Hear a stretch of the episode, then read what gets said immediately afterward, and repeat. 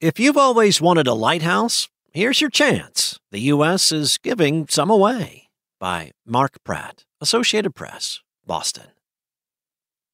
Ten lighthouses that for generations have stood like sentinels along America's shorelines, protecting mariners from peril and guiding them to safety, are being given away at no cost or sold at auction by the federal government.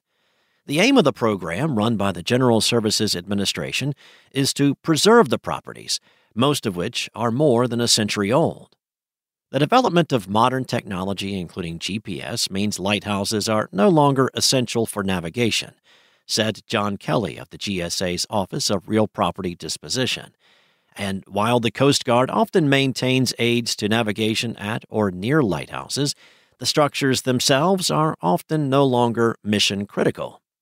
Yet, the public remains fascinated by the beacons, which are popular tourist attractions and the subject of countless photographers and artists. People really appreciate the heroic role of the solitary lighthouse keeper, he said, explaining their allure. They were really the instruments to provide safe passage into some of these perilous harbors, which afforded communities great opportunities for commerce, and they're often located in prominent locations that offer breathtaking views.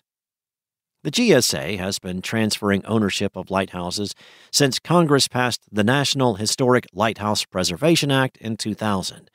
About 150 lighthouses have been transferred, 80 or so given away, and another 70 auctioned, raising more than $10 million. This year, Six lighthouses are being offered at no cost to federal, state, or local government agencies, nonprofits, educational organizations, or other entities that are willing to maintain and preserve them and make them publicly available for educational, recreational, or cultural purposes. They include the 34 foot tall Plymouth Gurnet Light in Massachusetts. The octagonal wooden structure dates to 1842 although a lighthouse has been at the site since 1768. A previous beacon at the site was staffed by America's first female lighthouse keeper. Kelly's personal favorite is Warwick Neck Light in Warwick, Rhode Island. The 51 foot tall lighthouse that dates to 1827 was an important navigation tool for mariners making their way to Providence. Warwick Neck is really at quite a prominent location up on a cliff overlooking Narragansett Bay, he said. That's probably one that I would say that has a real wow factor when you get out and look at it. The other lighthouses being offered at no cost are Lynde Point Lighthouse in Old Saybrook, Connecticut, Nobska Lighthouse in Falmouth, Massachusetts, Little Mark Island and Monument in Harpswell, Maine, and Erie Harbor North Pier Lighthouse in Pennsylvania.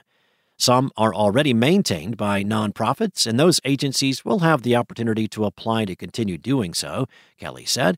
If a new owner is not found, the lighthouse is offered for competitive bidding at auction.